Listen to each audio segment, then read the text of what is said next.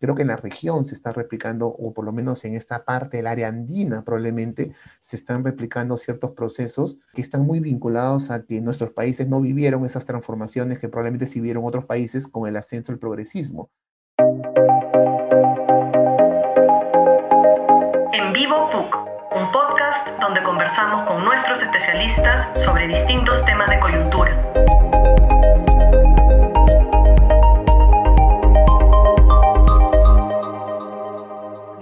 A En Vivo PUC. Como saben, este es un espacio donde conversamos con los especialistas de nuestra universidad sobre distintos temas de coyuntura.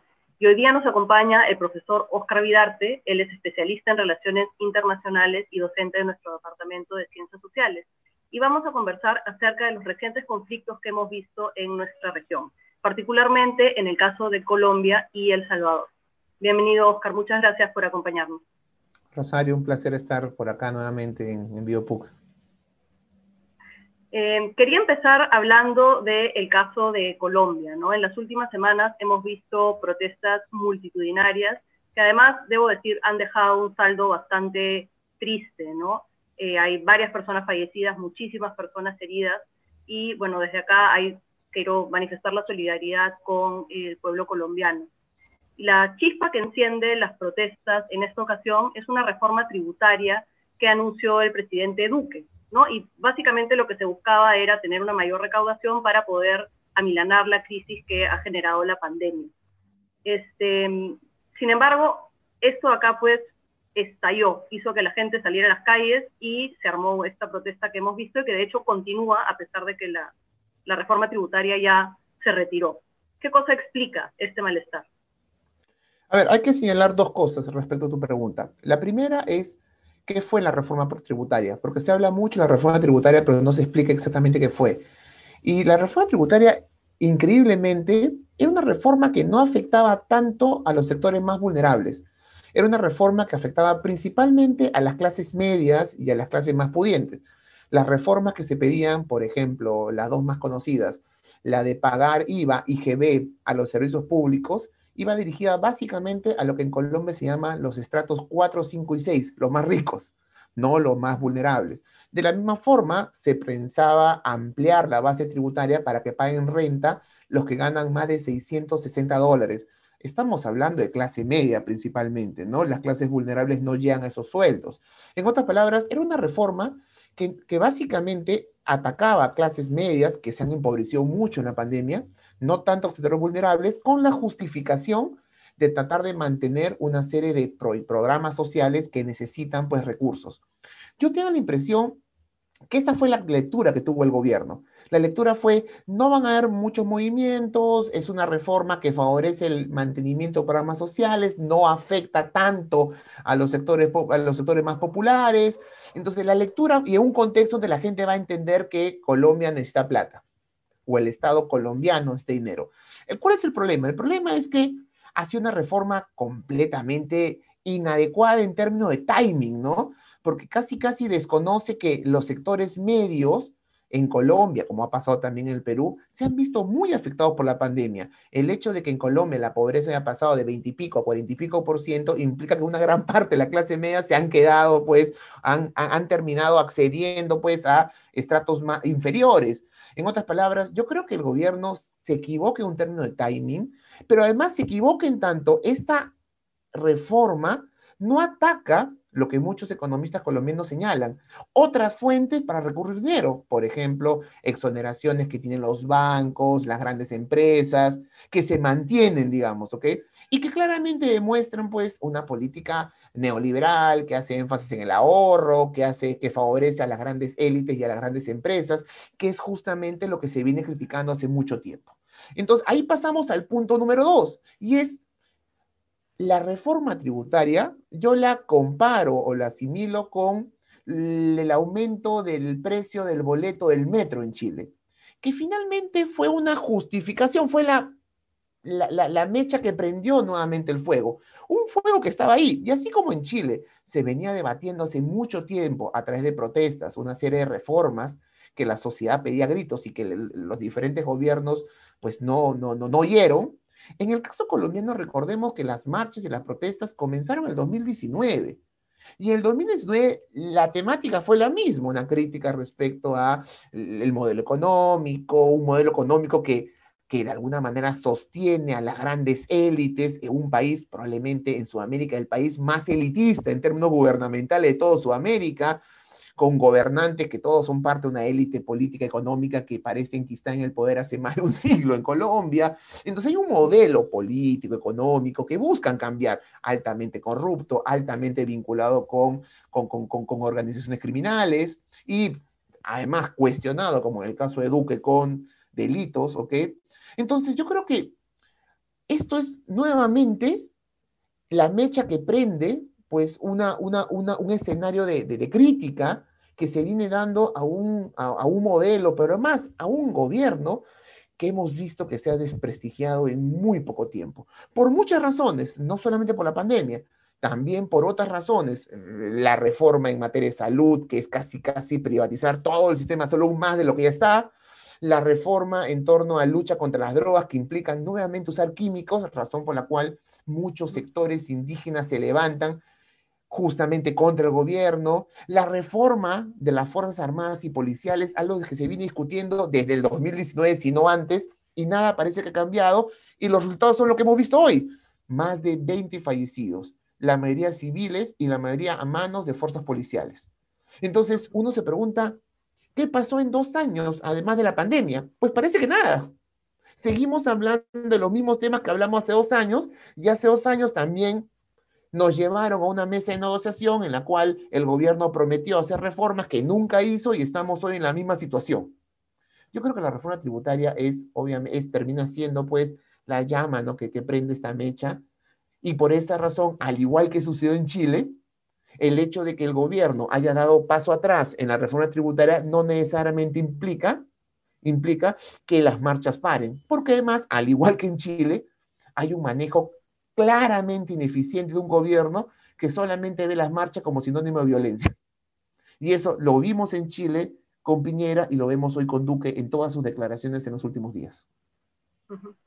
Has tocado muchos temas sobre los cuales me gustaría profundizar y uno de ellos es este, una de las principales críticas a esta reforma tributaria que se retira, que es que ahorca la clase media, ¿no? De hecho, el 73% de la recaudación que se, que se proponía recaía sobre personas naturales y más bien se dejaba un poco de lado este, a las grandes empresas, al sector financiero, la exoneración de impuestos, y Luque, Duque perdón, está más bien, es más cercano a un sector de una clase alta.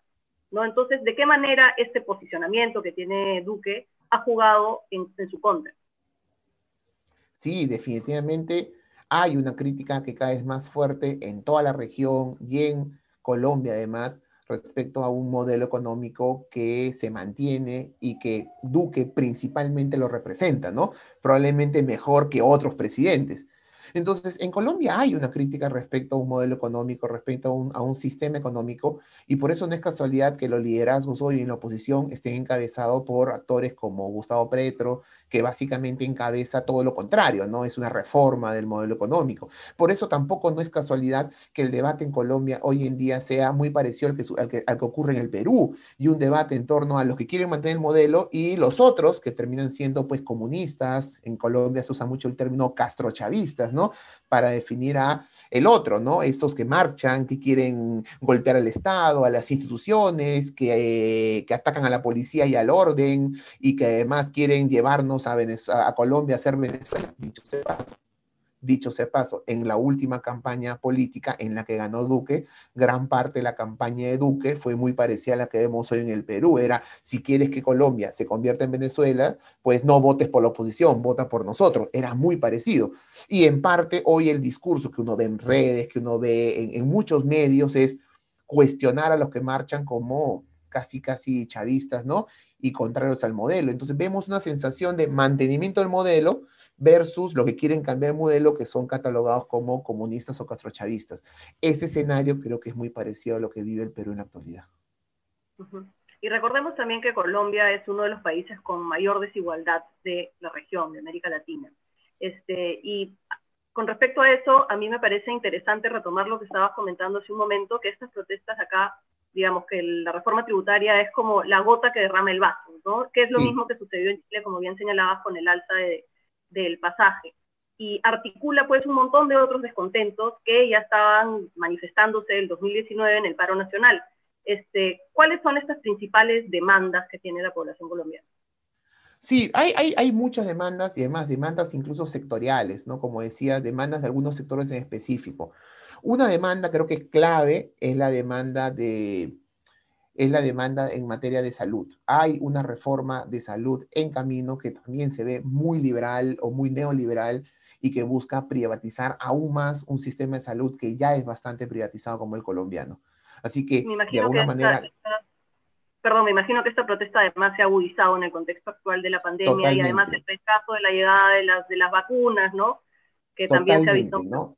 Ojo, paréntesis, solamente para, para señalarlo. Irónicamente, en Colombia hay mucha crítica con respecto al manejo del gobierno respecto a la pandemia, pero a pesar de eso, cuando uno lo compara muchas cifras con el Perú, uno encuentra pues grandes diferencias, ¿no? Solamente para señalar, en Colombia, en todo Colombia, hay más de 12.000 camas UCI para una población de 50 millones de habitantes.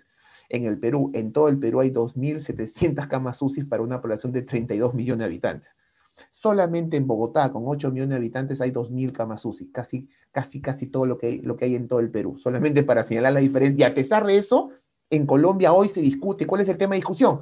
que están llegando a un 90% de uso o de uso de camas UCI, 90%. Probablemente en el Perú superamos eso hace muchos meses, digamos, ¿ok? Y no causa, no, no, es casualidad que en el Perú, en el último mes, pues el número de fallecidos en casa haya aumentado de manera considerable, como lo han dicho hoy los medios por eh, los medios escritos, y justamente a causa de la ausencia de, posibilidad de acceder a un servicio eh, hospitalario. Pero bueno, a pesar de todo eso, pues las críticas respecto a, al, manejo de, Colombia la pandemia han sido muy fuertes y en ese contexto la reforma de la salud de carácter neoliberal es parte de la misma protesta. Otro tema que me parece fundamental y que lo mencionaba rápidamente es el tema de la reforma de las fuerzas de seguridad y policiales, ¿no? Acordémonos que Colombia es un país que ha vivido y que vive mucha violencia, violencia producto de grupos irregulares, tanto de vinculados al narcotráfico como paramilitares. Hay una violencia que se puede llamar hasta sistémica, ¿no? En el caso colombiano que tiene décadas, ¿ok? Y, y frente a la cual creo que el gobierno de Santos trató de hacer frente, por ejemplo, acercándose a la FARC y firmando un acuerdo de paz. Justamente una de las grandes críticas a todo esto son dos cosas fundamentales. Uno, es la clara, y no sé si incapacidad o simplemente el desgano del gobierno de Duque por empujar la reforma, perdón, el acuerdo de paz. Uno siente, mucha gente siente que los acuerdos de paz están siendo cada vez más eh, perdidos en el tiempo y lo que fue una buena oportunidad, difícil, porque implicaba incorporar a ex guerrilleros a la vía civil, difícil, pero que implicaba pues terminar con el conflicto, pues con el gobierno de Duque se ha regresado a esta dinámica de mano dura, que también escuchamos en nuestro país, y de fuerza, que ha llevado que en los últimos años el aumento de la tasa de, sindicales, de dirigentes sindicales muertos, de, dirigentes locales fallecidos, el nivel de violencia ha aumentado en los últimos dos años, justamente a causa de un poco el alejamiento al acuerdo de paz y el hecho que ha llevado a que muchos ex desmovilizado a la FARC se vuelvan a movilizar a causa del incumplimiento por parte del gobierno. Y la excusa es perfecta, mayor mano dura, ¿no? Que a una parte de la población, pues, eh, le interesa. Así que, y el, otro tema es la reforma a la Fuerza de Seguridad, que en el caso colombiano, pues, ya, ya la conocíamos. La Fuerza de Seguridad han llevado a cabo accionar en los últimos 30 años, en algunos casos bastante lamentable. Uribe ha tenido un proceso, el, el líder, o mejor dicho, el líder del Centro Democrático, ¿no? y el mentor de Duque pues ha estado pues eh, en un proceso justamente por haber promovido que la fuerza de seguridad, eh, lo conocido los falsos positivos, que llevaron a que la fuerza de seguridad pues asesinen personas para demostrar que estaban, estaban ganando la lucha contra el terrorismo, pues este, claro, uno dice, estamos con un gobierno que avala la mano dura, que avala Uribe, que avala pues las violaciones a los derechos humanos, resultados, lo que vimos el 2019, que se repite el 2021.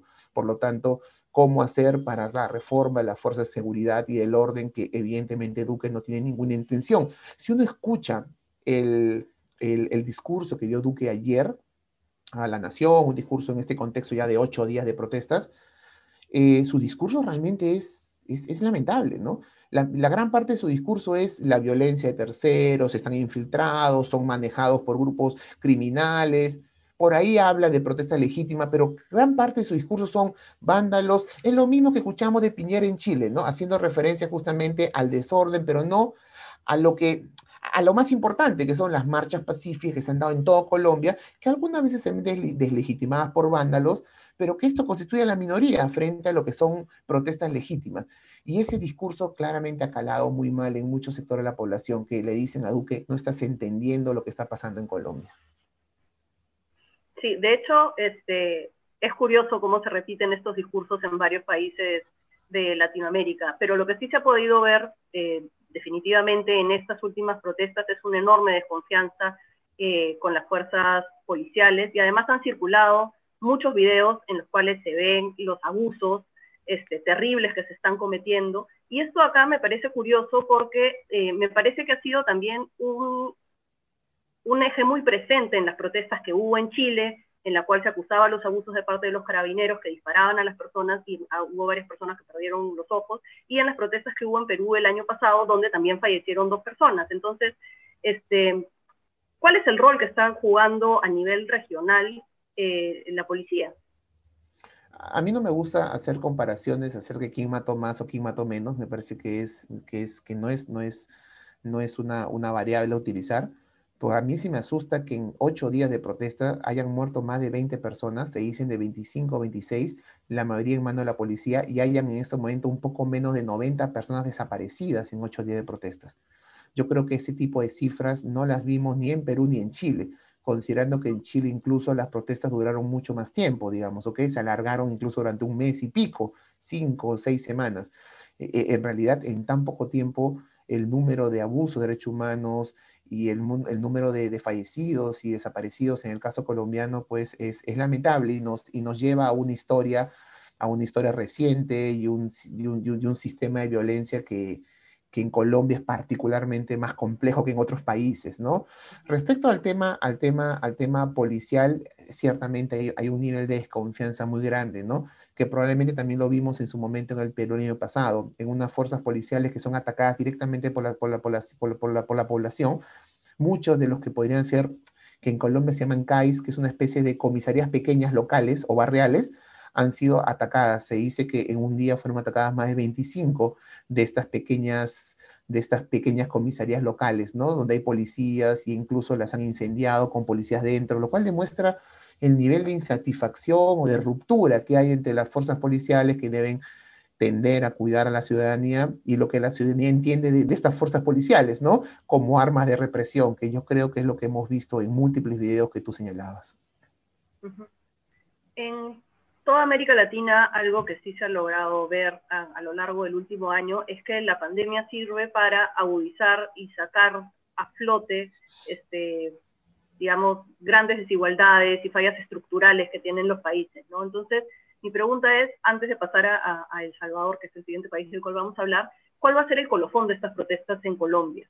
¿Qué podemos esperar? Este, va a haber una, por ejemplo, ¿no? Una radicalización de la izquierda, este, hay, terreno para que surja una nueva fuerza política?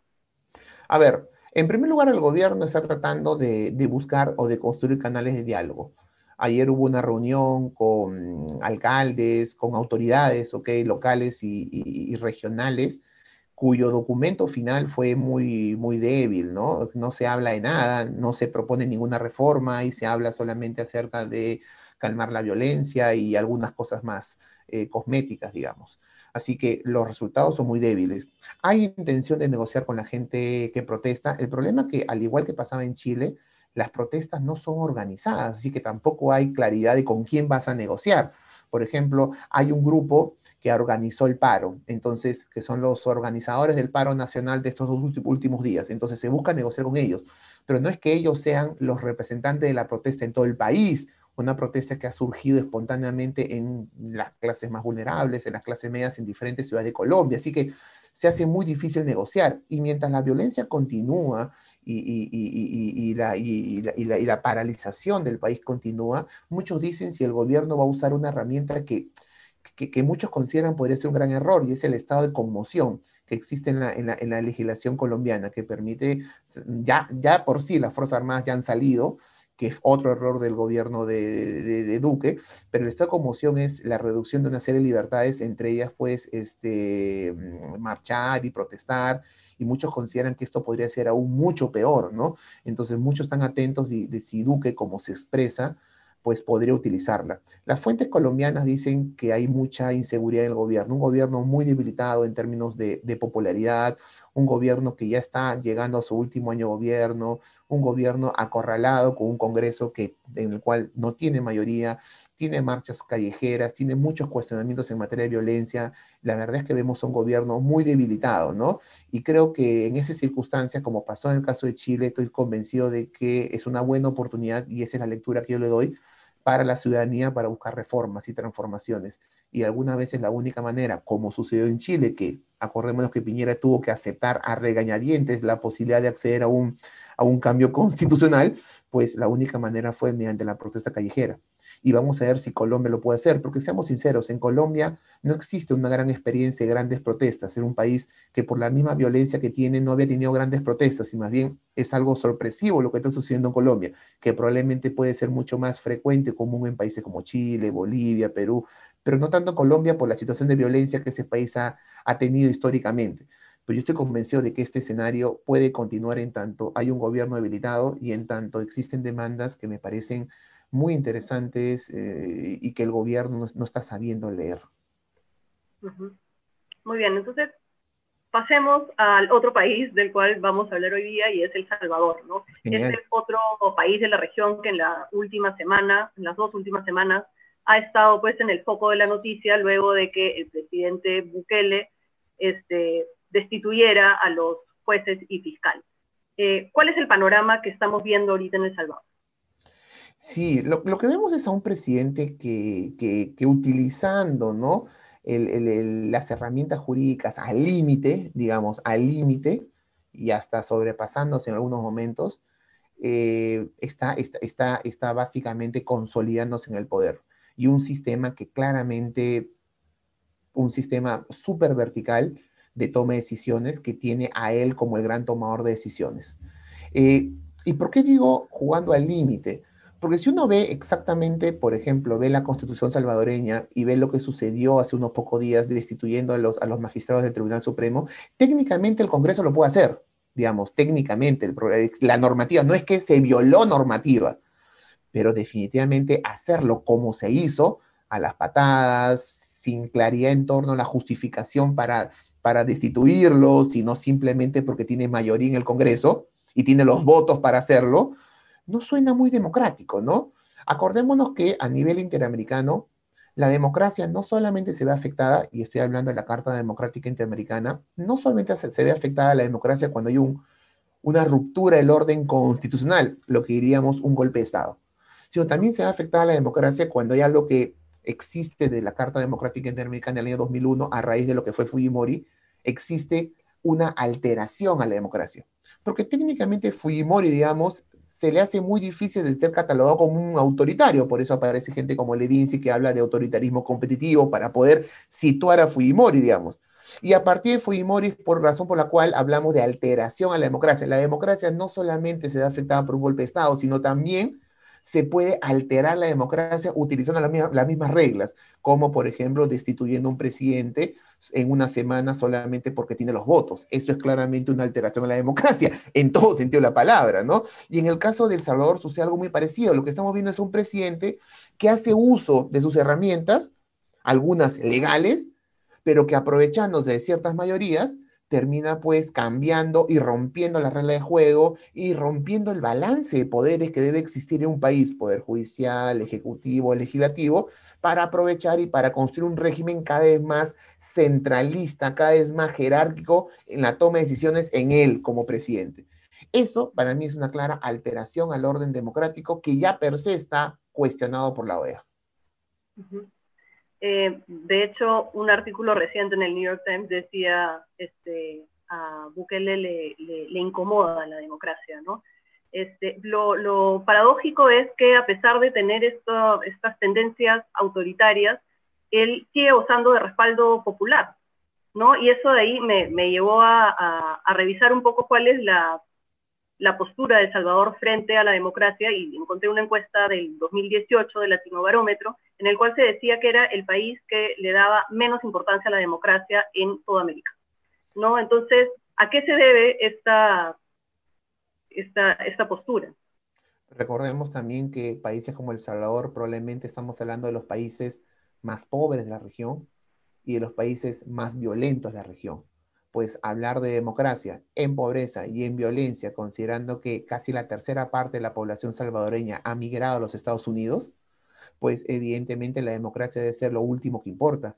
La democracia no ha ayudado pues a solucionar los grandes problemas de El Salvador. Así que no me sorprende que haya una desconfianza respecto a la democracia y que aparezca un líder que asuma un discurso anticorrupción, que sabe utilizar los medios eh, de comunicación y las redes, llegando fácilmente a la población juvenil y de clases medias salvadoreñas, y que además comienza a tomar acciones poco convencionales, ¿no? Y que probablemente pueden ser, por ejemplo, violadores de derechos humanos, pero terminan siendo apoyadas por la población. Por ejemplo, medida que tomó Bukele fue eh, juntar a los presos de las diferentes maras juntos en mismas celdas.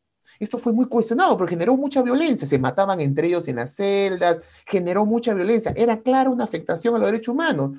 La pregunta es a la población afectada por la violencia, ¿qué sucede? ¿Qué sucedería en el Perú o en otro país? Dios mío, que se maten entre ellos mejor, ¿ok?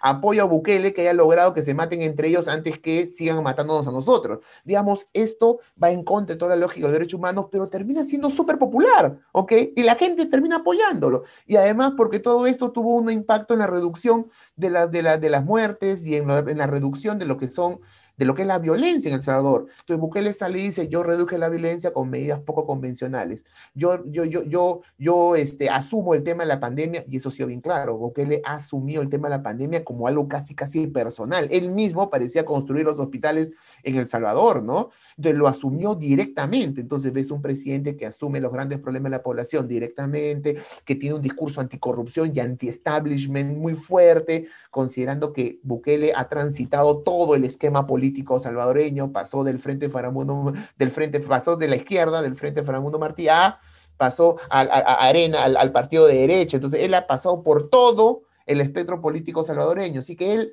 en realidad, es un tipo que se mueve en todo el espectro salvadoreño y que cuestiona las grandes bases sobre las cuales ha construido Salvador. Eso genera genera. Y eso me recuerda mucho lo que pasó en el Perú con Fujimori en su momento, ¿no?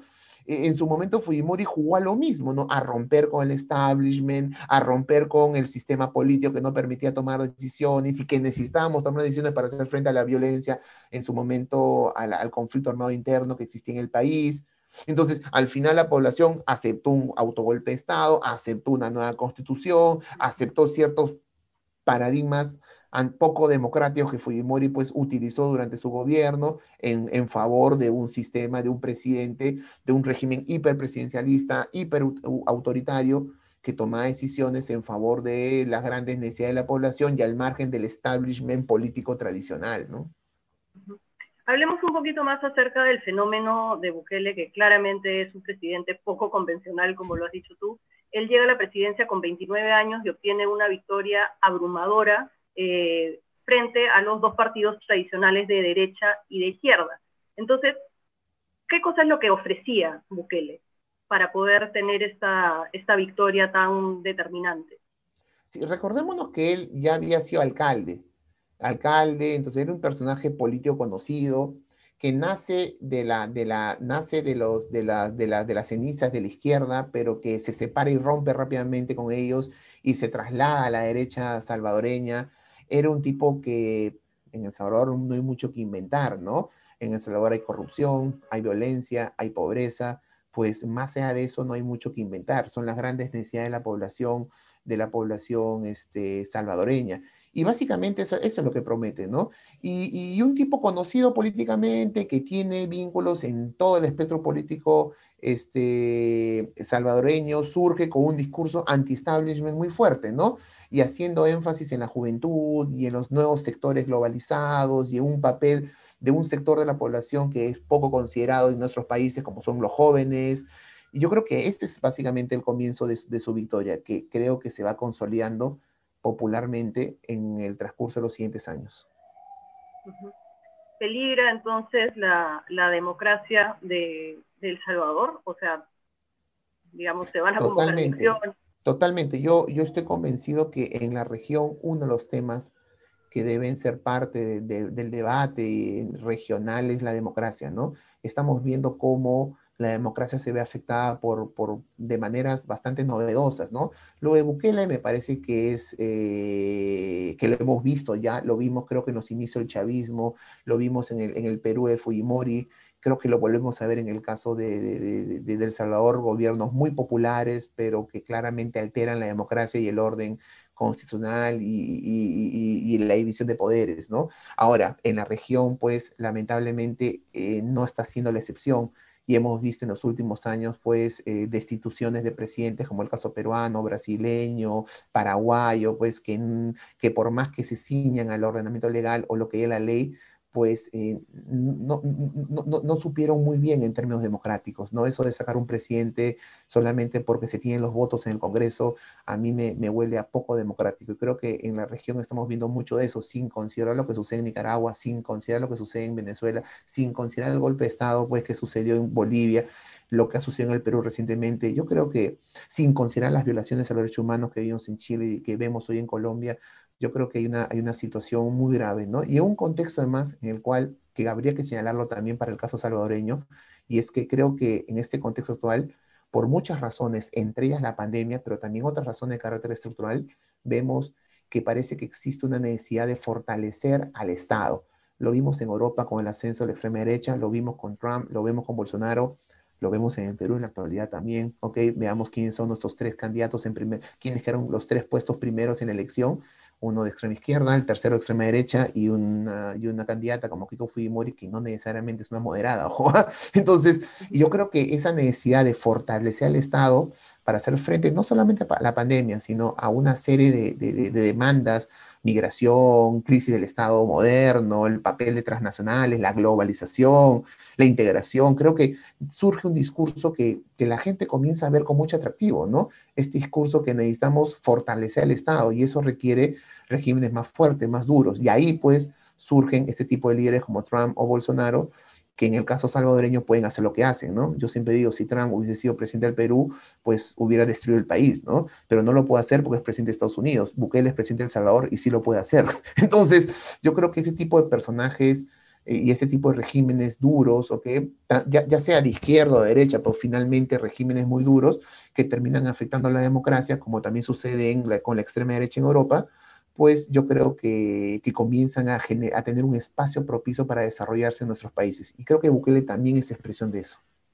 Bueno, ya que estamos hablando de democracia, quería pasar al caso que estamos viviendo actualmente en el Perú. Estamos en el medio de un proceso electoral y me parece a mí que justamente el caso de Colombia y el caso de El Salvador podrían darnos este, algún punto de partida para poder analizar eh, la situación en la cual estamos actualmente, en la cual, como bien has mencionado, tenemos un, este, una propuesta que más bien defiende el modelo económico actual y una propuesta que pide un cambio radical, ¿no? que podrían verse un poco reflejados en el caso de eh, Duque y Bukele. Este, ¿Qué lecciones podemos sacar eh, de los casos que hemos visto y aplicados al, al contexto electoral en el país. Sí, bueno, lo que parece claro es que hay, hay, hay, hay una demanda muy grande, ¿no?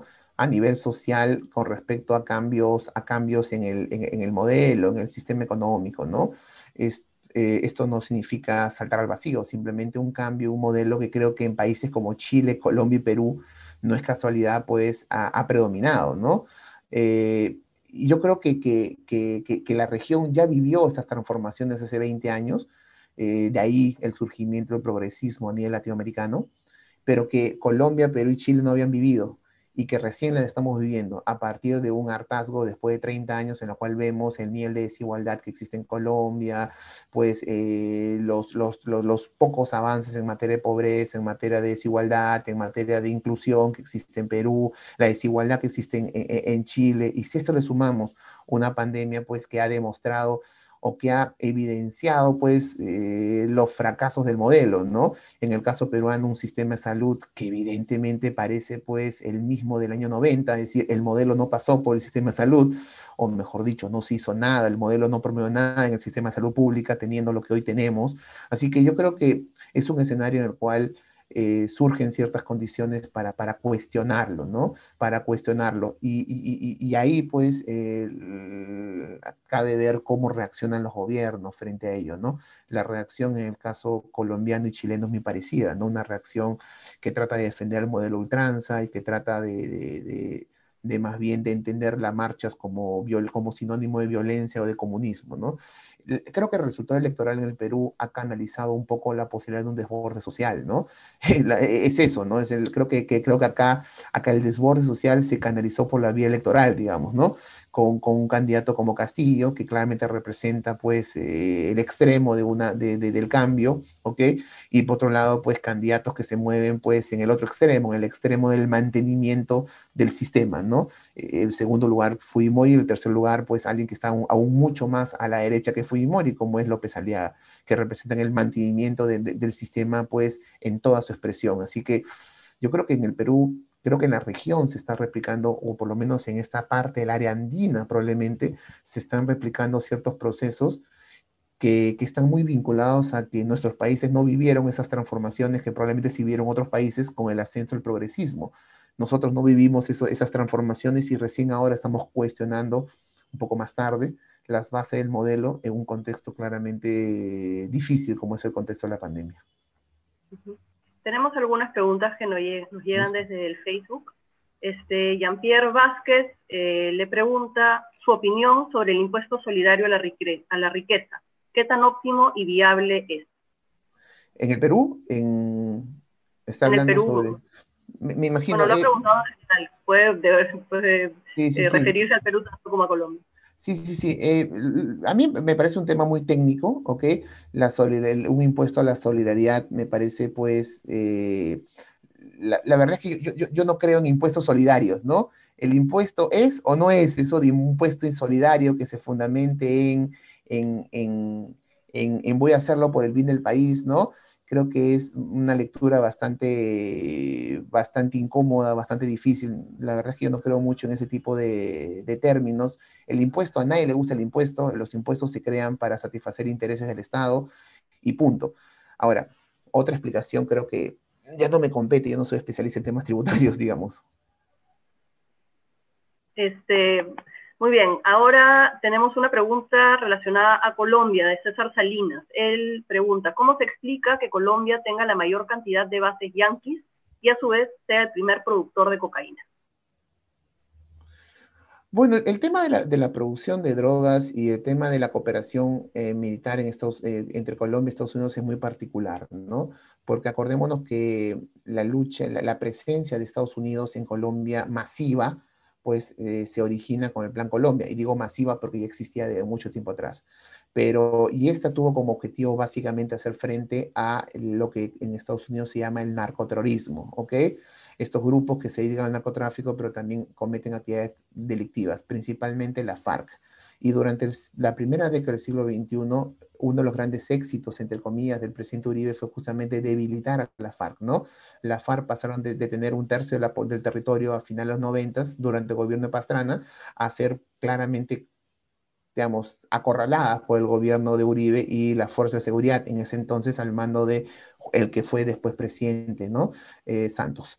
Eh, y en eso, ese, fue un papel que tuvieron las, las Fuerzas Armadas Americanas cooperando con las fuerzas de seguridad colombianas. Ahora, ¿qué sucede? Que el, problema del narcotráfico no depende de si hay, pues, Fuerzas Armadas eh, Americanas o no. El tema del narcotráfico es un tema también de demanda. Y mientras haya demanda de, de, por las drogas en países como Estados Unidos, Europa, y que permitan que un, que un, que un, que un ladrillo, como se dice, de, de, pasta base de cocaína, que en nuestros territorios pueden valer mil o dos mil dólares, terminen convirtiéndose en Estados Unidos en 40 mil dólares, en Europa en 60 mil dólares y en Oceanía en 150 mil dólares, cuando algo pase de mil dólares a 40 mil dólares, pues no tiene punto de discusión. Es un negocio sumamente rentable, ilícito, pero sumamente rentable. Entonces, más más allá de que hayan fuerzas armadas militares, es evidente que en un territorio tan vasto y tan difícil como el colombiano, pues el negocio de la, droga va a continuar, ¿no? Y no es casualidad que eso suceda en Colombia, suceda también en Perú, suceda en Bolivia. Mientras haya demanda, pues va a haber oferta. Mientras haya esos precios, va a seguir siendo atractivo y va a seguir siendo un incentivo para producir droga. Es así de sencillo, más allá de que tú tengas todo el control posible, porque es dificilísimo controlar completamente todo el territorio. Vania Almenara pregunta si el Perú podría convertirse en un narcoestado. ¿Ve esa posibilidad?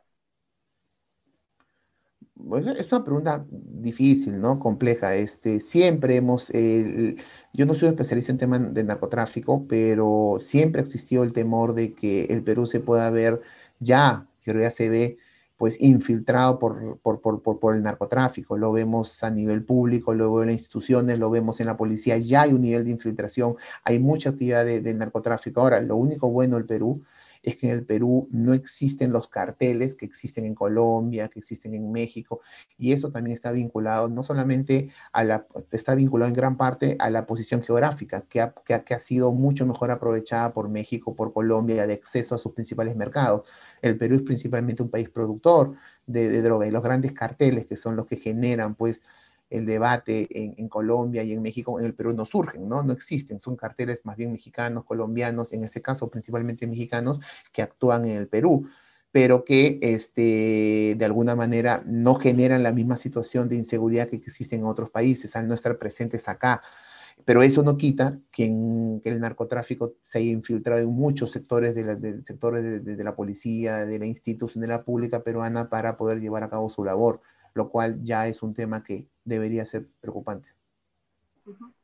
Max Sabarburu pregunta si el escenario que está viviendo actualmente Colombia puede convertirse en un factor determinante para las elecciones del Perú. Ya, gracias. Max es mi alumno. En este momento acabamos de terminar clase. A ver, eh, sí, claro, ¿no? Puede ser parte del debate. Es más, yo creo que ya está siendo parte del debate, ¿no? Yo creo que cuando uno ve las redes, ve pues que mucha gente ya comienza a comparar Keiko con Duque, ¿no?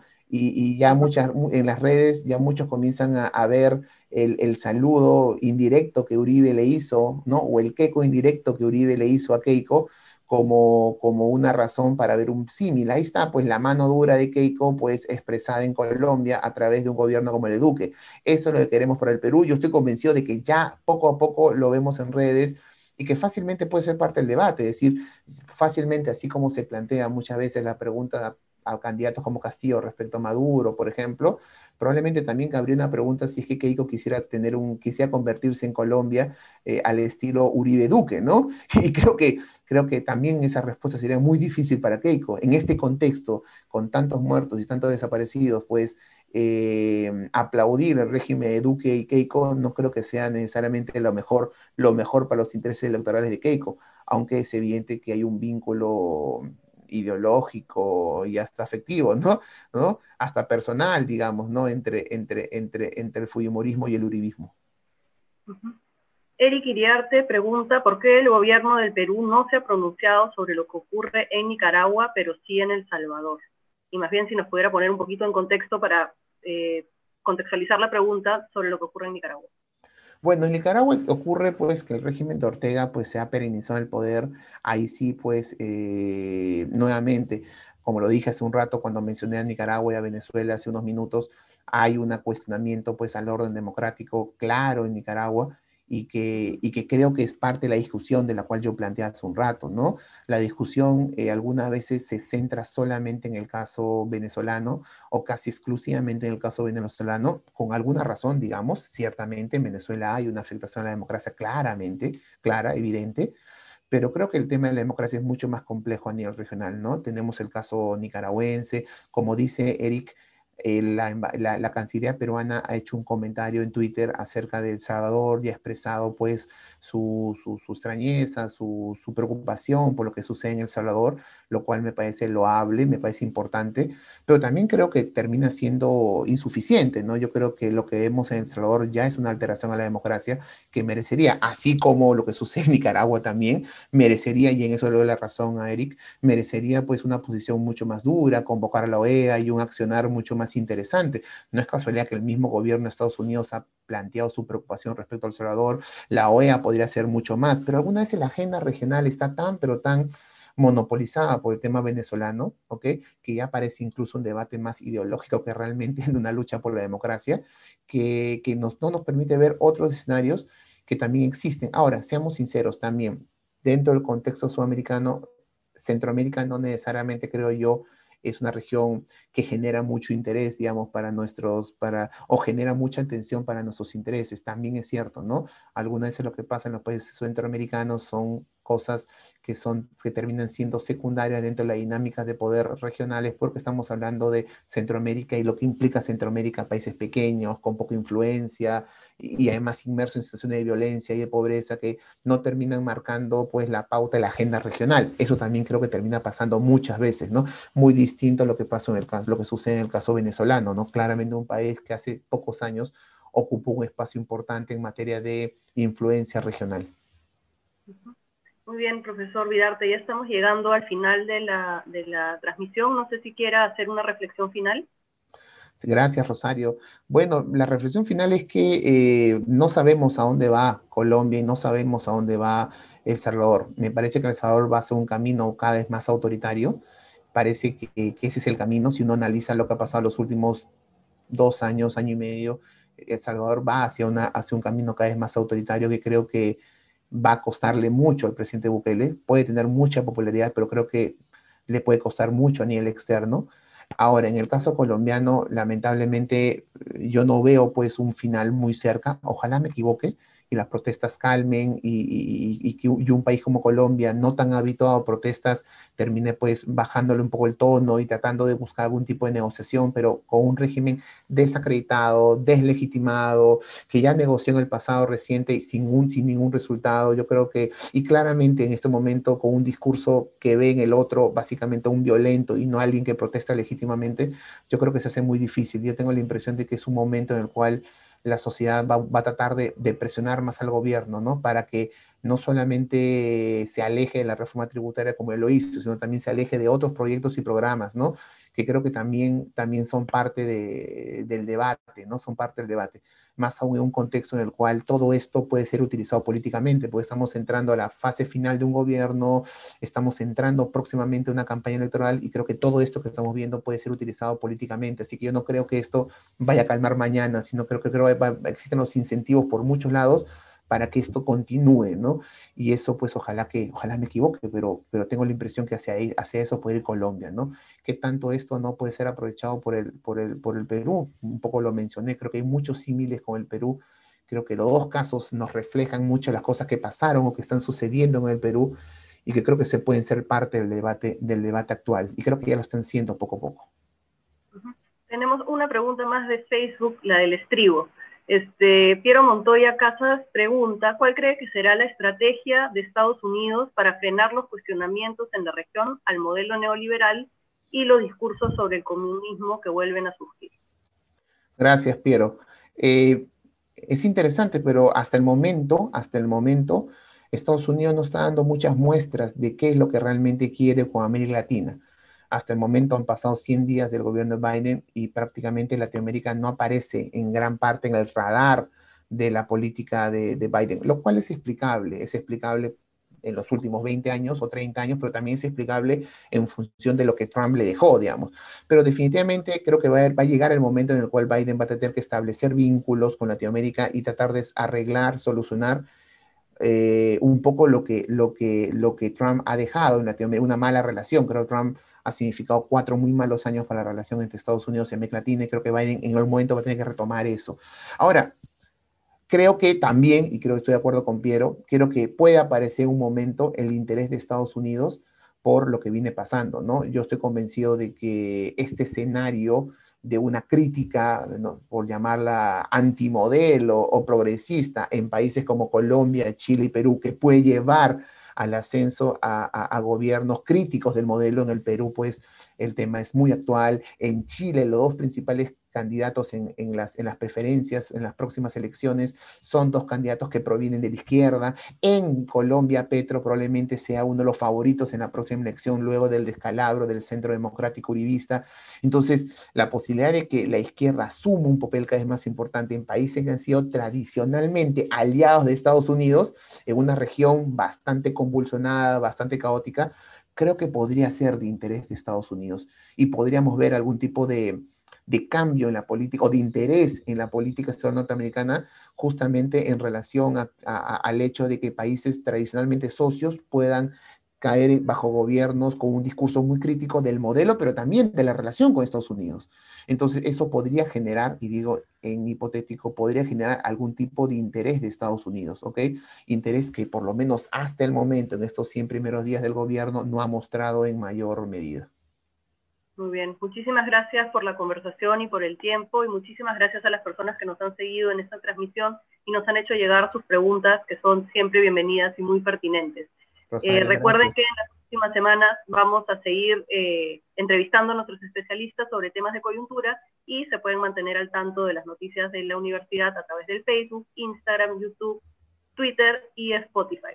Muchas gracias, profesor Vidarte. No, Rosario, muchas gracias. Es un placer y, y cuando quieran. Muy bien, nos vemos pronto entonces. Hasta luego.